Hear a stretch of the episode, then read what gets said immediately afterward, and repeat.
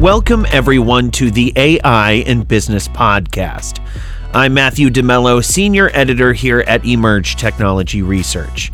Today's guest is Mark Miller, Managing Director of Life Science Advertising, Marketing, and Commerce at Deloitte. He joins Emerj CEO and Head of Research Daniel Faggella on today's podcast to discuss leveraging data in proven AI use cases in pharmaceutical sales and marketing particularly when it comes to the next best engagement. Throughout the episode, Mark emphasizes the importance of connected data and decision algorithms to engage with healthcare professionals more effectively. Today's episode is sponsored by Deloitte, and without further ado, here's their conversation.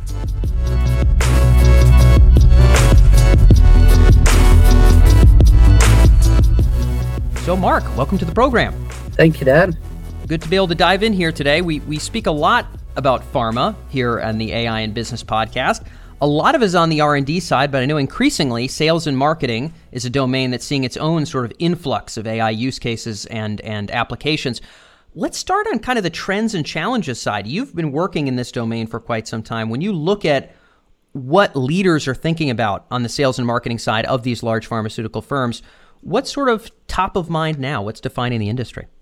Yeah, across all pharma clients, whether big or small, whether medtech, uh, there's a big, big focus in sales and marketing transformation. And essentially, it's new and more effective ways for pharma to reach and engage with their many, many stakeholders, whether it's doctors and extended care teams, whether it's patients, whether it's hospitals you know, how do you reach the right decision makers and influencers within a practice or within an entity?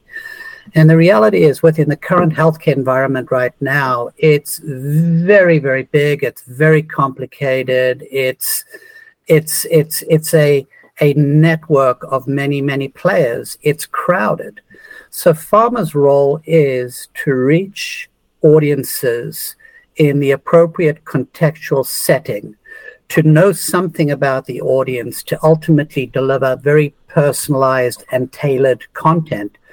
But to do that is easier said than done, meaning you have to rely on interconnected data, you have to rely on non traditional analytics to help you understand audiences in new ways, to find those audiences in new ways, to engage with them through channels that they engage with already, to deliver on point messages, informational content, and to engage in a style that they want. And on top of that, you got to optimize the sequence, frequency, cadence of everything. That is that is the heart of what pharma's trying to do. But yeah you cannot lose sight of the fact that at the end of the day, you got to help the end customer. It's not about overt selling. It's not about overwhelming with hardcore branded content. It's about engaging with audiences just as you would in any good relationship. It's a dialogue yeah, being being educational, being polite and professional, being useful in a valuable way. I mean, I, I, could imagine, Mark, it's pretty easy to burn your doctor relationships by beating them over the head with something aggressive, right? Exactly. And so, let me ask you this before we get into applications. All of what you've articulated sounds rather challenging. We've heard a little bit of how some startups are approaching this stuff, but it's it's certainly a monster of a hurdle. How is this being done today? Clearly, it's not good enough, but when people are trying to make decisions about how to be educational, they're trying to make decisions about how to prioritize their sales follow up, phone calls, emails, whatever else, what are people relying on in you know today's day and age that's kind of inadequate? Yeah, it all starts with the business questions. You need very, very clearly defined use cases that ladder up to business impact, but also ladder down to what it means to help customers. So again, you know, you got to be very, very focused on what problem you're solving for. Some uh, uh, pharma companies are very focused on health and wellness and disease management program in support of patients. You know, I think about Novo Nordisk and their cornerstones for care diabetes program. You know, being able to provide above brand educational services to diabetes patients. There's so many options you have. There's you know, ways to eat, there's ways to exercise, yeah. there's different medication options. Every single patient has a different need. So rather than overwhelming with options and too much content, you have to be able to understand those patients. You have to be able to uh, reach them through the right networks, whether it's Everyday Health or, or, or, or WebMD. And then you have to be able to deliver on point content, not in time, but over time, meaning everything has to be sustained. It's a dialogue. Uh, you know, this isn't about a six month relationship because a patient's new to therapy and you want to stop them from dropping off therapy. This is about helping patients over the life of their condition. Five years, 10 years, yeah. 50. And that's a big challenge for pharma to pivot away from short term impact to long term relationships. Well, and I'm sure that AI and data fit into that mix. And let's fly into it here. You know, when you look forward and you look at how, you know, you brought up kind of non-traditional analytics, so to speak, and I'm sure you can unpack how what specifically you mean there. But when you think about where AI and data are likely to make the biggest impact over the the years ahead in terms of improving this fundamental challenge of prioritizing, being useful, being effective in our marketing and sales, what are some of those use case or business problem areas that for you there's the, the biggest value to be had from from data waking up? Yeah, so let me give you a, a, again a very very specific example. Within pharma, a, a dominant uh, capability area is next best engagement. It's the ability to leverage connected data and uh, an ensemble of uh, decisioning algorithms to help you engage with healthcare professionals more effectively. So, pharma typically engages with healthcare uh, professionals through the, through the field force that is face to face virtual engagement or rep email, but they also engage through marketing channels across paid and earned media. And paid media could be TV, print, point of care. It could also be a lot of digital display advertising, videos on publishers. There are new uh, targeting mechanisms called programmatic. Yep. And again, it's it's it's it's overwhelming, but you're, you're trying to solve for very, very basic problems. That is, how do I understand my audiences in new ways? That's microsegmentation. And it's not about understanding, for example, healthcare professionals based on how they prescribe or what they've done in the past, but it's what they are doing in the moment. So the ability to tap into fast moving online behavioral data in a privacy safe manner, to use that data to see something about HCPs that typically you don't see. That is all about microsegmentation. Then you're going to move into channel optimization. And channel optimization, as I described, there's complexity within the field channel, there's complexity within the marketing channel. How do you sequence and bundle channels together? Then the next rung within intelligent orchestration mix is, is content optimization, where content is what do you say, the message, what do you expect people to do, the call to action, how do you motivate them, that's the informational offer, how do you talk to them, that's the creative variance. And then there's a sequence, frequency, cadence. All of those need to work together. That is impossible to do via a priori business rules. You have to be able to bring data together. You have to be able to arrive at the appropriate data features, and then you need to overlay uh, decisioning algorithms, whether it's rules or whether it's Gen AI or whether it's machine learning. They all need to work in harmony, but in support of clearly defined business use cases. If you don't have those use cases, you're going to spin. If you don't have the data, doesn't matter how good the algorithms are, things will decouple and fall apart. So everything needs to work in harmony. But if you know what you want to do and you have the right people working together, cross functional capabilities across data engineers, data wranglers, data scientists, business strategists, agencies, things will get done. And, and let's unpack this a little bit here. So when I listen to what you're articulating, you know, this idea of sort of really narrow targeting based on real time behavior, not based on simple demographic rules or a simple one or two actions that somebody takes on a website, but very narrow behavioral kind of signals. Then optimizing for the channels we're going to reach and the content we're going to reach and the cadence we're going to reach with. I can see sort of two different elements of this industry leveling up. On the one side, I can see the vendors themselves just making all of these fancy dancy AI capabilities accessible. You mentioned some of these platforms where we can look at uh, the behavior of, of prospective uh, patients, and, and we can maybe think about how we might want to target them. Some of those platforms, I imagine, are making some of that behavioral data accessible. Hey, here's people that have done these behaviors or have behaved in this way, or maybe even they allow uh, a sponsor or an advertiser to to calibrate their settings to only target people with really narrow combinations of different behaviors and activities or something. On the other side, I can see a world mark where the marketers and sales leaders within big life sciences firms need to develop their own kind of third party data assets, their own ways of stratifying and structuring and using data in the back office to be able to marshal and di- direct their own campaigns. Do you see most of the benefit coming from the tool sets, you know, these programmatic platforms, et cetera, being more accessible to this kind of data strategy? Or do you see most of the benefit being from the core teams, our own core teams in LifeSci, leveling up their own sort of data assets and approaches? Both. Okay. So the industry as a whole doesn't want to rely on black box third party solutions. They want to bring solutions in house because they want to own the IP, they want to own the intelligence that is unique to their business. They are very, very reluctant to have black box providers uh, provide those solutions end to end because invariably the IP developed is shared with others. Yep. Uh, but the reality is, you absolutely have to rely on alliances and partnerships that are built around trust. Because think about it uh, when pharma engages with healthcare professionals or patients, healthcare professionals or patients don't always choose to engage with pharma directly. They're going to go to trusted resources. As I mentioned, you know, Medscape, Doximity, Sermo, etc. The question is, you know, you know, how does pharma, you know, through their intelligent orchestration solutions, activate audiences no matter where they are, whether they're on a pharma's uh, property, or whether they're on a third party site. You have to be able to navigate and coordinate across this complicated web.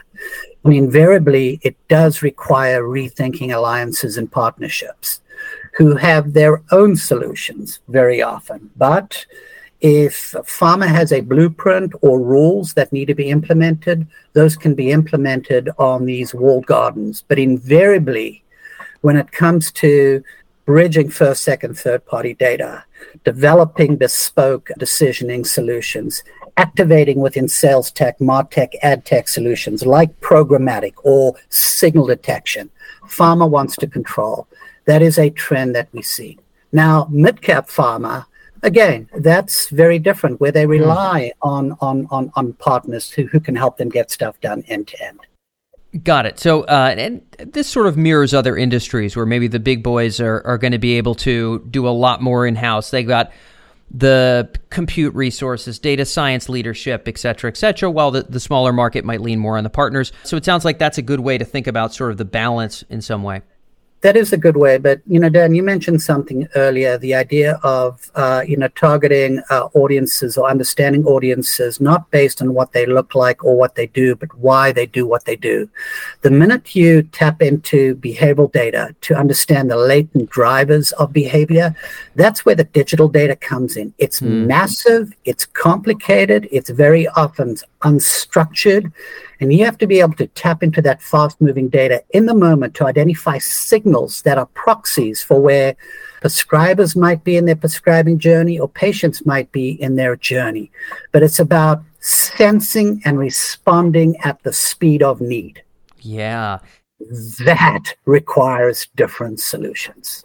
Big time. And and I guess I'm I'm thinking about what differentiation looks like when when what you and I are speaking about here, Mark, becomes the norm right? When when the the big guys and eventually even the mid market are really able to kind of drink in uh, sort of inference out you know these kind of behavioral elements the, these these sort of patient journey dimensions uh, and and elements of intent that you're articulating what what are the what are the components that edge one company out over another? It almost dawns on me like okay well maybe you want to think about where is a bulk of your revenue made or what are some of your unique product lines where almost nobody else is realistically going to be able to track or even know what to track to solve for this one disease or this set of conditions where maybe you have a focus area? What's going to pull one company above another as everybody starts leveling into this new world new ways of working, it's being agile, it's the ability to take risks, it's ability to learn in the moment, to flex and adjust. You know, all companies uh, are going to adopt similar solutions. You know, Gen AI, uh, machine learning as a capability is uh, both mature, at least in the, the machine learning space, but also evolving.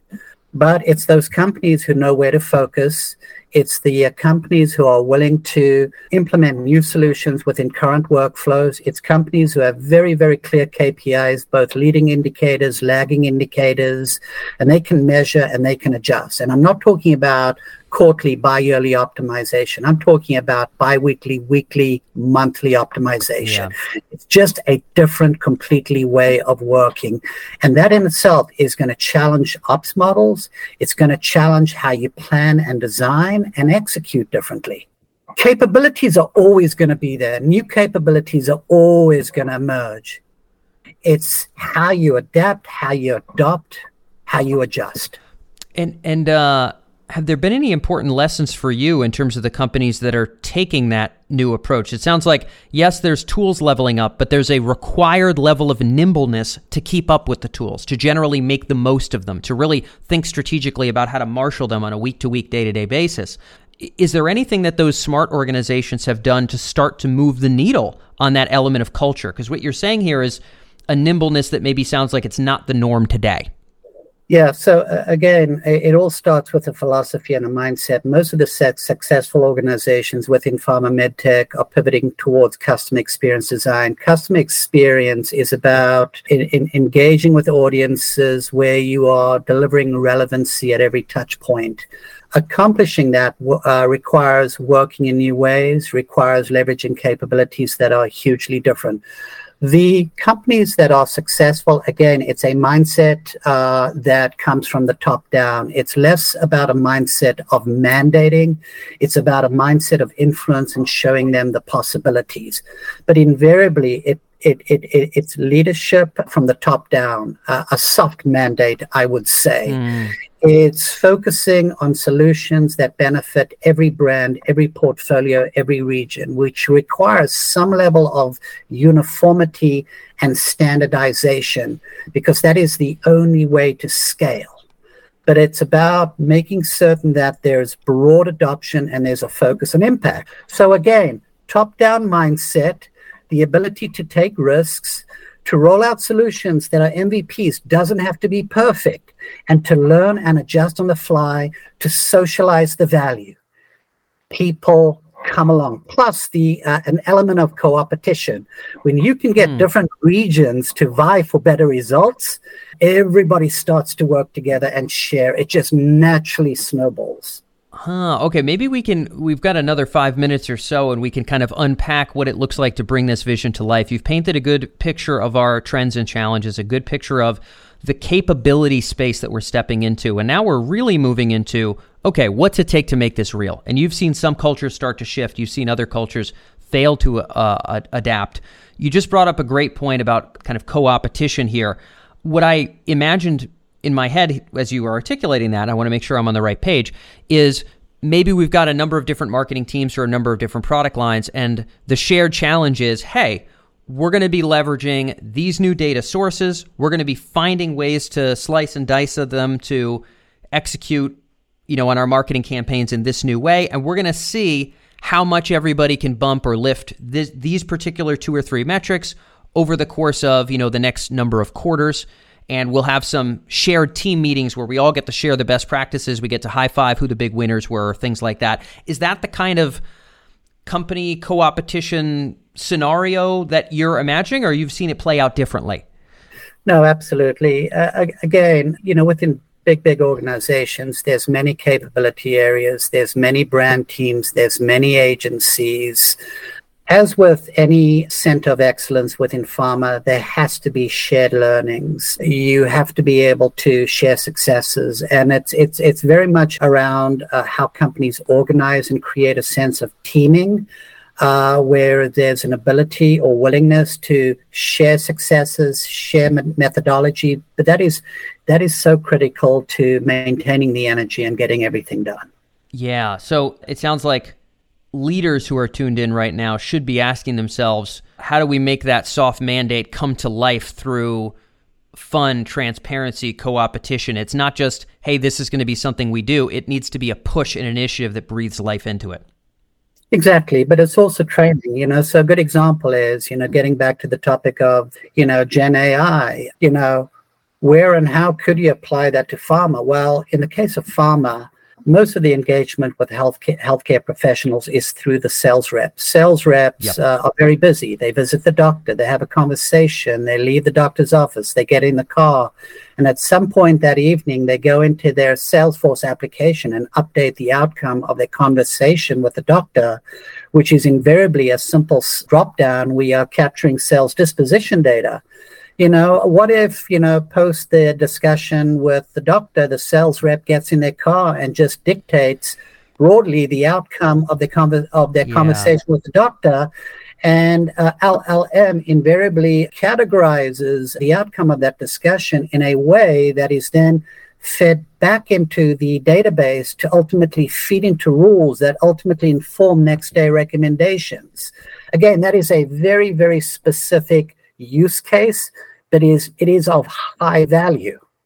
You know, other other clients might say we are overwhelmed with unbranded and branded content that we are developing, that we are curating, and I just need to know what content elements are most important to my many, many customer segments. Agencies typically do have people who do the tagging of content, but can that be automated with a high degree of accuracy?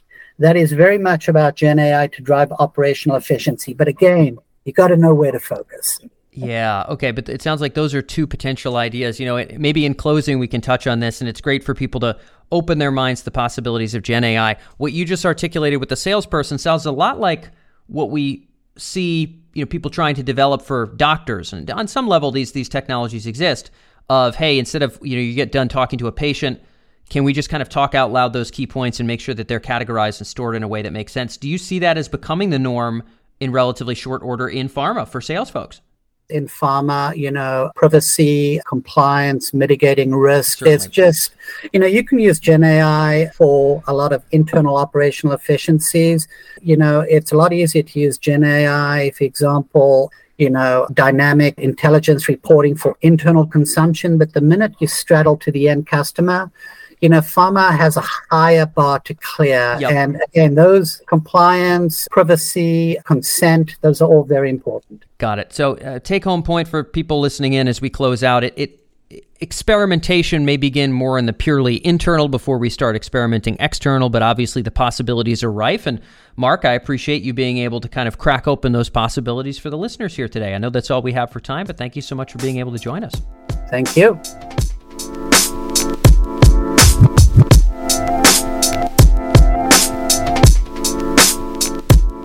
Before we draw a close to today's episode, a few points stuck out more than the rest, I think. First off, Mark highlighting the importance of cross functional capabilities for teams to effectively tackle complex marketing challenges. Pharmaceutical companies aim to maintain control over data and decision making, recognizing the significance of partnerships in bridging first, second, and third party data sources. In the pharmaceutical industry, larger companies hold an advantage in understanding patient journeys through behavioral data, while smaller firms may prioritize forming partnerships. Successful organizations prioritize enhancing the customer experience by utilizing capabilities that ensure relevance at every interaction point. To maintain momentum and achieve tasks within large organizations, it's crucial to share successes and methodology. Finally, Mark's conclusion in the episode predicts that generative AI will become standard in pharmaceutical internal operations, though concerns related to compliance and privacy might slow its adoption for external use. On behalf of Daniel Faggella, our CEO and head of research, as well as the rest of the team here at Emerj Technology Research, thanks so much for joining us today, and we'll catch you next time on the AI in Business podcast thank you